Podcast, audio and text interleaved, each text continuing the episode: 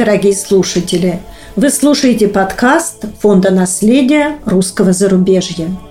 Фонд рассказывает о выдающихся соотечественниках, которые были вынуждены покинуть нашу страну, но вопреки обстоятельствам смогли сохранить духовную связь с Родиной и внести значительный вклад в мировую культуру и науку. Этот цикл лекций посвящен русской духовной музыке, и веду его я, музыковед Светлана Зверева, старший научный сотрудник Государственного института искусствознания в Москве – а помогает мне историк Георгий Лапшинов, с которым мы вместе исследуем архивы русской эмиграции.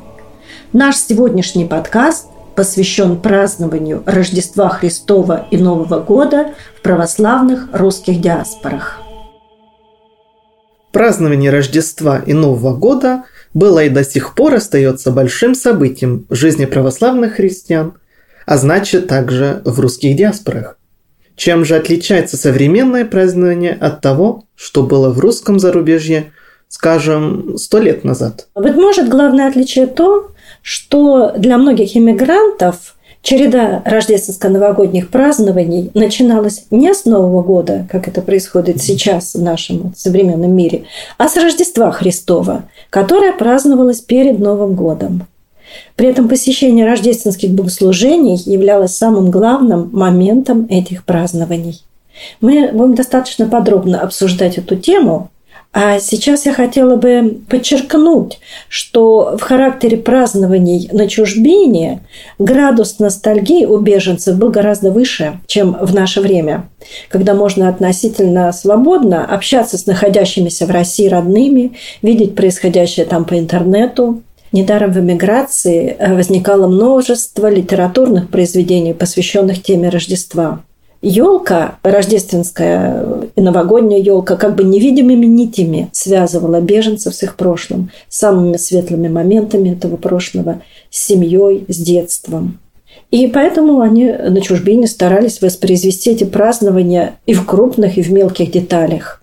То, что беженцы следовали старой традиции, подчеркивалось ими особо, поскольку на их родине старые традиции демонстративно разрушались и переформатировались. Наиболее сильные удары были нанесены по самым любимым и укорененным в народе старым праздникам. В их числе оказалось Рождество Христово и Новый год. Известно, что в 1922 году и вот в ходе первой атеистической кампании буржуазное так называемое Рождество начали зло высмеивать и пародировать. На елке в виде так называемых игрушек вешались даже изображения руководителей белого движения Врангеля, Деникина, Юденича, в которые втыкали разные острые предметы. А вместо церковного Рождества праздновалось пародийное комсомольское Рождество – в конце 1920-х годов, когда в СССР был взят курс на полное уничтожение церкви, елку на некоторое время даже запретили вообще. А к концу 1930-х годов новогодние празднования вернулись вновь в жизнь граждан СССР. Но эти празднования были полностью переформатированы в полезном для строя виде. Например, на верхушке была уже не Вифлеемская звезда, а советская пятиконечная. Появились даже игрушки с изображением разной техники тракторов, самолетов с надписью «Сталин». Эта информация, в общем-то, поступала в эмиграцию. Связи были, информация просачивалась. И, естественно, иммигранты старались что-то противопоставить. Настойчивый консерватизм, настойчивое исследование старой традиции. А как тогда проходили празднования Рождества и Нового года в русском зарубежье? Ну, если просматривать страницы иммигрантской периодики, то можно составить впечатление, что проходили эти празднования примерно так же, как и в Старой России. Но э, если мы задались бы целью изучить это более детально, то мы столкнулись бы с трудностью, поскольку нет таких источников, которые бы описывали динамику этих празднований детально и в разных диаспорах в разных странах. Поэтому в настоящее время мы остановимся только на старой парижской православной диаспоре, в центре которой находился Свято-Александро-Невский храм. Когда-то это был посольский храм, в любом случае, это был и до сих пор является самый известный и значимый храм русского зарубежья. Нам посчастливилось ознакомиться с обширными дневниками церковнослужителя этой церкви, историка Петра Ковалевского, который подробно фиксировал события в течение 40 лет с 1919 по 1959 год. От этих дневников мы и будем отталкиваться в нашей передаче. Дневники Петра Ковалевского действительно уникальны и содержат богатую информацию о жизни русского Парижа – да и о русской эмиграции вообще. Давайте тогда поясним сейчас, в какие дни в эмиграции праздновались Рождество и Новый год. Ковалевский ставит в дневнике следующие даты. 25 декабря – это Рождество Христово. 1 января – Новый год. Именно в эти даты праздники отмечались и в Старой России. Однако во Франции, где жил Ковалевский, уже с XVI века и церковный, и гражданский календари были новыми и отличались от старого русского календаря. В XX веке западный календарь опережал русский на 13 дней. Русское 25 декабря превратилось в 7 января, и 1 января уже стало 14. Русские в гражданской жизни были обязаны жить по новому календарю, а в церковной они упорно продолжали называть даты по-старому. То есть 7 января для них было 25 декабря, а 14 января – 1 января и так далее. Кстати, эта традиция долгое время сохранялась в церкви в Советской России, которая в начале 1918 года также перешла на новый календарь. Например, моя бабушка продолжала указывать даты церковных праздников по старому стилю. День перед Рождеством назывался, да и теперь называется сочельником. В первой половине дня служба была особенно длинной. Например, в 1923 году Ковалевский пишет, что она началась в 10.30 утра, завершилась в 2.30 по полудню служились часы царские, утренняя на вечере Рождества Христова, литургия и Великая вечерня. Эти службы довольно слабо посещались богомольцами. Большого хора не было, а в числе поющих можно было видеть регентов, псаломщиков, а однажды даже самого владыки Евлогия, который пел вместе с ними. Между тем эти службы отличались изумительным литургическим богатством – мы хотели бы показать вам одну из старых архивных записей, которая была также сделана в Париже в конце 1940-х годов. На ней запечатлено пение клерошан Свято-Сергиевского подворья в Париже и голос регента Михаила Михайловича Осоргина. Песнопение, которое мы сейчас услышим, самоподобен второго глаза доме Ефрафов где Михаил Михайлович Осоргин возглашает в монастырском стиле канонархов. Суть этого песнопения – пророчество рождения Христа в Вифлееме и поется в сочельник утром на Великой Вечерне. Но только не каждый год, а те годы, когда Рождество выпадает на понедельник. Самоподобен глаз вторый доме Ефрапов. Доме Ефрапов. Ради святых ради святых. Пророков слава, пророков слава, украси дом, украси дом. Нем же божественный рождается, нем же божественный рождается. Слава Отцу и Сыну и Святому Духу, и ныне глаз, и подобен той же. И ныне и присно, и во веки веков. Аминь. Всех пророков, всех пророков, проречения исполняются, проречения исполняются. Христос порождается, Христос порождается, в Вифлееме граде, в Вифлееме граде, из чистые боготроковицы, из чистые боготроковицы.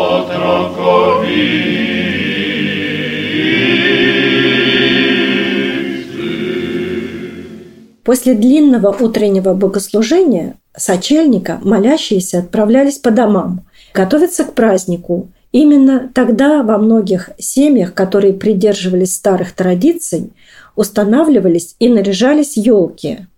Французское Рождество было уже позади, и елки порой выбрасывались, чем и пользовались иммигранты. Дома они имели возможность немножко передохнуть и снова возвращались в церковь. Вечером в храме служилось рождественское всеночное бдение, состоявшее из великого повечерия и утреннее. Сейчас вы услышите, можно сказать, главное песнопение этого праздника «Тропарь Рождеству Христову», а исполняет его всемирно известный хор донских казаков под управлением Сергея Жарова, которые несколько раз пели в этом храме на богослужениях.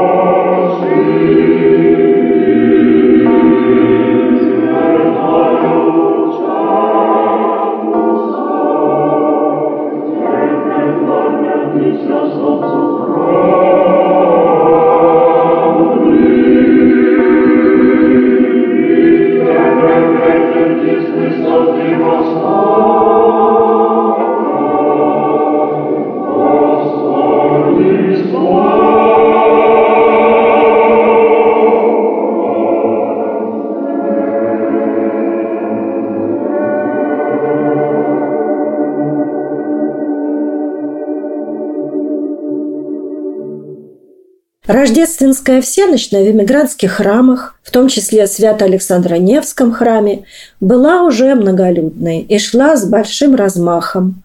На ней уже пел митрополичий хор, к которым иногда присоединялись и знаменитые солисты. В дневнике Ковалевского сохранилась запись, что в 1925 году в ныне отпущаеше солировал знаменитый тенор Дмитрий Смирнов – После всеночной молящиеся отправлялись домой. То есть ночного богослужения в Александр-Невском храме не было? Но, как следует из дневников Ковалевского, а также из других известных нам воспоминаний, в эмигрантской приходской практике ночного богослужения в канун Рождества в церквах не было. Петр Ковалевский пишет о том, что вечером в их семье уже зажигали восковые свечи на елке. Затем в течение рождественско-новогодних праздников свечи будут зажигать лишь несколько раз в особо торжественные моменты, например, в честь прихода гостей. Еда в сочельник была постной, ритуальной. Она состояла из кутьи, иначе сочева, и узвара. Узвар – это сбитень. Это напиток из сухофруктов, которым запивали кутью.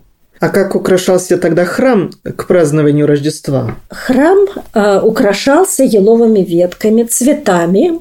Кавалерский пишет о том, что всюду были протянуты гирлянды и спускались сплетенные из цветов кресты. В 30-е годы он также упоминает об украшении церкви елками и о висящей над царскими дверями Вифлеемской звезде.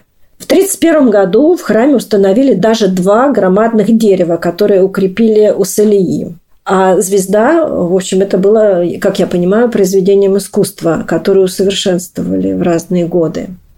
Конечно, мы описываем вот это скромное празднование церковной семьи, но я читала о том, что э, в некоторых э, русских семьях, эмигрантских семьях, не очень церковных, празднование Рождества уже было достаточно бурным, длилось всю ночь, это было очень какое-то громкое событие, но mm-hmm. в церковной среде такого не было. Многие люди готовились к причастию на следующий день. Вот. И на утро 7 января, которое церковные иммигранты называли 25 декабря, все, кто мог, приходил в церковь на рождественскую литургию, которая всегда была очень многолюдной, несмотря на то, что Рождество могло оказаться рабочим днем. После литургии еще служился и праздничный молебен. В дневниках Ковалевского из года в год приводятся описания очень большого столпотворения, которое происходило в храме на Рождество. Многие даже не могли попасть внутрь церкви. Архиерейская служба была очень пышной. Число прислуживающих на богослужении доходило до 20 и более человек. а встречи и проводы архиерея совершались со славой.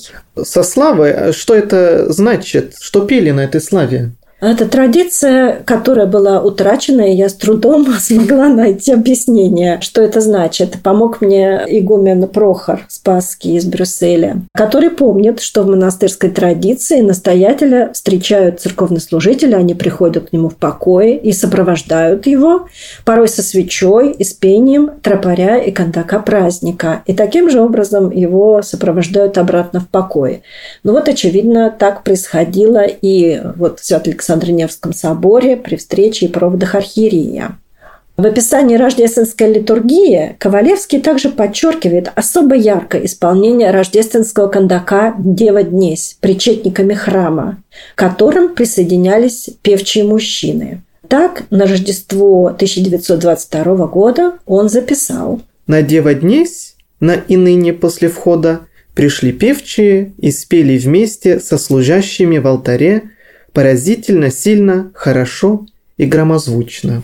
Давайте послушаем кондак «Дева Днесь» композитора Александра Костальского, но не в исполнении мужского хора, а в исполнении русского молодежного хора, который также пел в Свято-Александро-Невском соборе Парижа под управлением регента Евгения Евца. Yeah.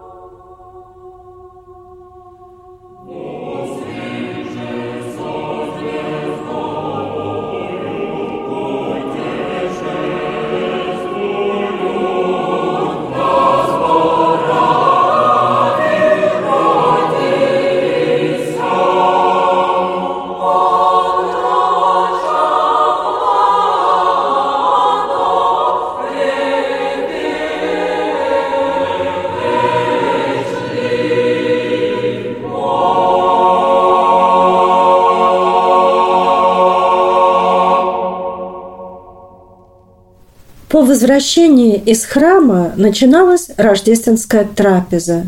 Пост оканчивался на Рождество, и после литургии на стол выставлялись уже блюда, недоступные в пост. В первые годы эмиграции обед, состоявший из курицы, казался Ковалевскому очень богатый, хотя это была достаточно состоятельная семья. Позднее на смену курицы пришел уже гусь с яблоками – Вновь зажигалась елка, начиналось дарение подарков. На следующий день, второй день празднования Рождества Христова, а также собора Пресвятой Богородицы, церковнослужители собора совершали визит в покое к владыке Евлогию, где пением славили Рождество. Славление заключалось в пении праздничного тропаря и кондака. Владыка же беседовал с причетниками и вспоминал случаи из своей архиерейской жизни в России. В один из дней после Рождества Христова владыка ездил также служить на подворье Троицы Сергиевой Лавры. Подворье было основано иммигрантами в 1925 году и находилось под патронажем владыки Евлогия – там был традиционно прекрасный хор, первым регентом которого был Михаил Михайлович Асоргин. Но традицию продолжил его сын Николай Михайлович. И вы сейчас услышите в исполнении хора под его управлением «Тропа Рождеству Христову» Александра Костальского.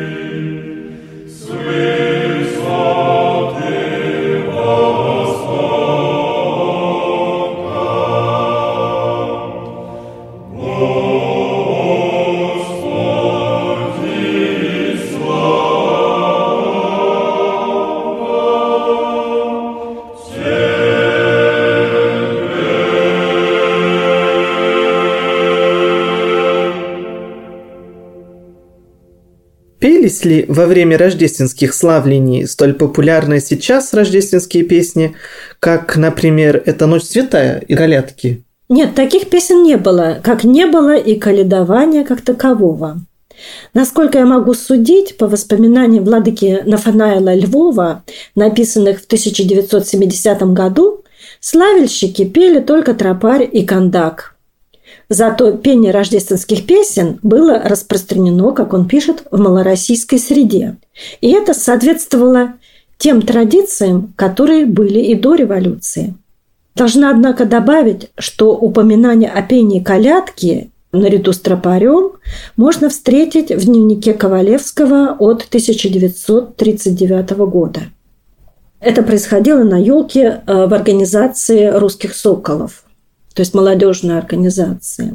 По-видимому, из малороссийской святочной традиции рождественские песни начали широко переходить в русский иммигрантский репертуар уже после Второй мировой войны, со второй волной иммиграции – Например, Михаил Осоргин, сын упомянутого выше регента подворья Николая Осоргина, рассказал мне, что впервые познакомился с рождественскими песнями в молодежном хоре Евгения Евца, который родился в Западной Белоруссии и приехал в Париж в начале 1960-х годов. Хотела бы также добавить, что в дневниках Ковалевского отсутствуют какие-либо упоминания о святочных гаданиях. Кстати, владыка Нафанаил Львов пишет о том, что гадания до революции были распространены главным образом в крестьянской среде. Э, возможно, этим объясняется отсутствие вот этих упоминаний о гаданиях э, в периодических изданиях, которые, в общем-то, выходили не в крестьянской среде в эмиграции. А что тогда э, происходило в парижской диаспоре после Рождества? Начинался период визитов, праздничных елок, семейных торжеств, общественных торжеств. На елках водили хороводы, пели, читали стихи, танцевали. На школьных празднованиях можно было услышать исполнение детьми праздничный тропарь. 10 декабря 1923 года Ковалевский пишет. В три часа поехали на елку в школу. Все, даже маленькие малыши, пели тропарь наизусть великолепно. Никаноров сказал сказку елки, а затем всем раздали игрушки, мешки с сладостями и поили чаем с кренделем и пирогами. Были более серьезные организованные празднования. Например, в 1922 году вечером на елке русских студентов в Париже пел хор под управлением Кибальчича. Акибачич был регентом Свято-Александра Невского храма в Париже. Это был известный музыкант. Ну, елки были, подарки были. А где же наши любимые Дед Мороз и Снегурочка? В дневниках Ковалевского упоминания о таких персонажах вовсе не встречается. Хотя другие люди, выросшие в диаспорах, рассказывали, что в 60-е годы Дед Мороз на елке приходил, а вот Снегурочки не было совсем. А какие же изменения произошли э, в праздновании Рождества и Нового года в эмиграции? Сам ход истории, э, вот та мозаика событий, с которой складывалась история, она придавала устоявшейся традиции новые внешние очертания. Новым было то, что посетителями русских богослужений были не только русские, но и французы. А о русских праздниках давали информацию французские газеты, в храм приезжали репортеры, велась фото и киносъемка. А после Второй мировой войны по французскому радио предпринимались трансляции богослужений из собора э, на Рю-Дарю. Появилась и традиция совершения служб на французском языке. Но это началось еще до войны. И не только вот в Свято-Александро-Невском соборе. А в то же самое время русские всячески противодействовали изменению и модернизации самого богослужения. Например, принципиальным моментом было сохранение в церкви старого юлианского календаря. По старому календарю многие семьи иммигрантов первой волны даже праздновали гражданский Новый год. В записи дневника Петра Ковалевского от 14 января 1922 года он излагает и мотивацию. «Утром были у обедни и молебна. Новый год в этом году все встречают по старому стилю. Когда возродится Россия, все из отвращения ко всему, что сделали большевики, вернутся, вероятно, к старому стилю. Это наша история и события, связанные с определенными числами по старому стилю. Ковалевскому вторит и иммигрантская газета «Возрождение» 1932 года, где сказано Русские крестьяне в СССР и многие граждане неизменно придерживаются старого стиля в праздновании христианских праздников. Это устанавливает между ними и нами глубокую духовную связь. Ну, разумеется, были исключения. Например, на новый стиль перешел э, оказавшийся на территории Финляндии и под амофором новой финской православной церкви э, Валаамский монастырь что вызвало острый протест старого монашества. Да, это так. Но большинство русских храмов за границей крепко держались старого календаря. Ну, много уже сказано о Рождестве. А какое же место занял в этих празднованиях Новый год? А праздновавшийся через неделю после Рождества Христова Новый год также сопровождался богослужениями, которые также были торжественными, но все-таки не столь пышными, как Рождество. 31 э, декабря по старому стилю служилось всеночное бдение, а 1 января в первой половине дня литургия и молебен. Новый год после Рождества все-таки выглядел как дополнение к Рождеству. Но все-таки даже церковное мигрантское общество со временем перешло на празднование Григорианского Нового года 1 января. Да, но традиция празднования Нового года 14 января тоже сохранялась, хотя к 60-м годам она уже значительно уступила место празднованию Нового года 1 января. Мы достаточно глубоко вникли в события жизни Ковалевского. О чем же он мечтал э, в канун Нового года? Ну, я думаю, что он мечтал э, о том, о чем мечтали многие люди в его среде. Ответим на этот вопрос строками из его дневников за разные годы, которыми и завершим наш сегодняшний подкаст. Итак, 13 января 1921 года. Прибывший в 1920 году в Париж вместе с семьей, молодой человек пишет. «Будем надеяться и верить, что будущий Новый год, Бог даст, мы будем встречать в России». А вот запись от 1924 года. Пятый год в изгнании, и Бог даст последний. С Богом благослови на путь. С Богом на спасение России. А в начале 1934 года, глядя на стремительно меняющийся мир и нарастание в нем военной угрозы, Петр Ковалевский перед Новым годом пишет. Вот и прошел тот 1933 год – на который возлагали так много надежд. В своей речи митрополит уже не был оптимистичен, а говорил, что мы вернемся в Россию или наши дети, когда заслужим этого. И, наконец, запись в дневнике от 1951 года. Скромно встретили с матерью Новый год. Дай Бог, чтобы он был бы мирным и не принес миру новой общей войны. Спасибо, что дослушали до конца. Ставьте оценки и пишите отзывы. Нам очень важно ваше мнение. Ждем новых встреч.